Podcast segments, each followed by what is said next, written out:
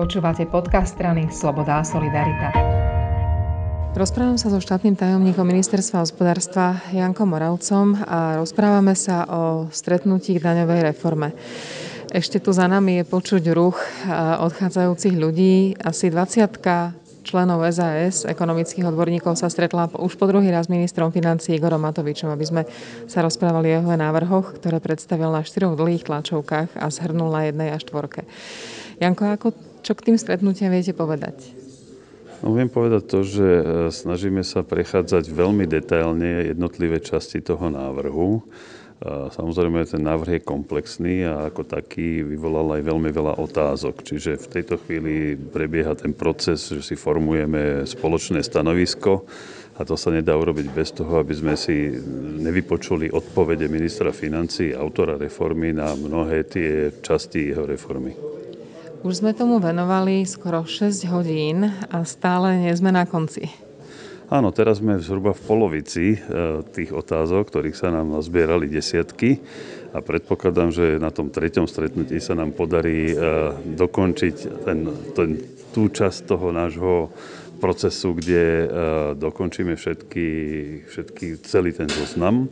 No a následovať bude potom e, e, celkové zhodnotenie a zaujatie toho stanoviska, aby sme si potom povedali, že e, ktoré časti reformy z pohľadu SAS sú akceptovateľné alebo vítané, ktoré sú problematické a ktoré si vieme predstaviť, že by sa mohli zrealizovať za predpokladu, že predkladateľ tej reformy bude ochotný urobiť v nej nejaké zmeny. Je to tak, že e, tí účastníci tých debát zatiaľ nekomentujú, ale sa pýtajú, zapisujú si odpovede a evidentne potom v SAS prebehne nejaké kolečko práve tých ekonomických expertov, aby sa zamysleli. Aby, Čo sme, je... aby sme my umožnili túto debatu, tak sme sa dohodli, že sa budeme zdržiavať hodnotiacich súdov.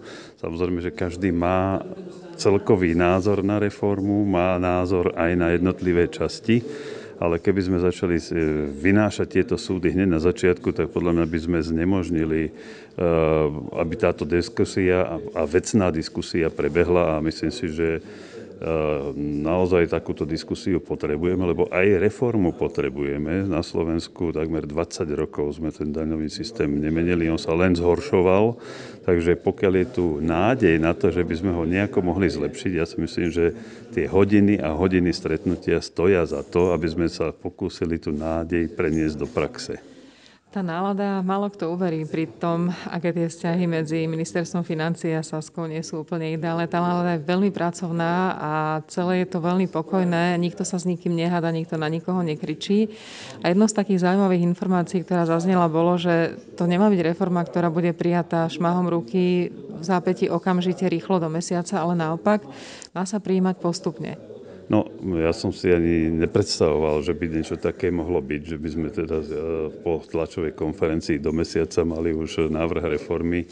Ja si myslím, že naozaj nás čaká ešte dlhá cesta a veľa diskusí aj e, na to si nechávajme v podstate nielen ako koniec roka, ale ešte aj priebehu budúceho roka. Ak sa má nejaká reforma na Slovensku udiať, tak by sa nemôže sa ani inak udiať ako najskôr od 1. januára 2023. Čiže máme ešte dosť času na diskusie.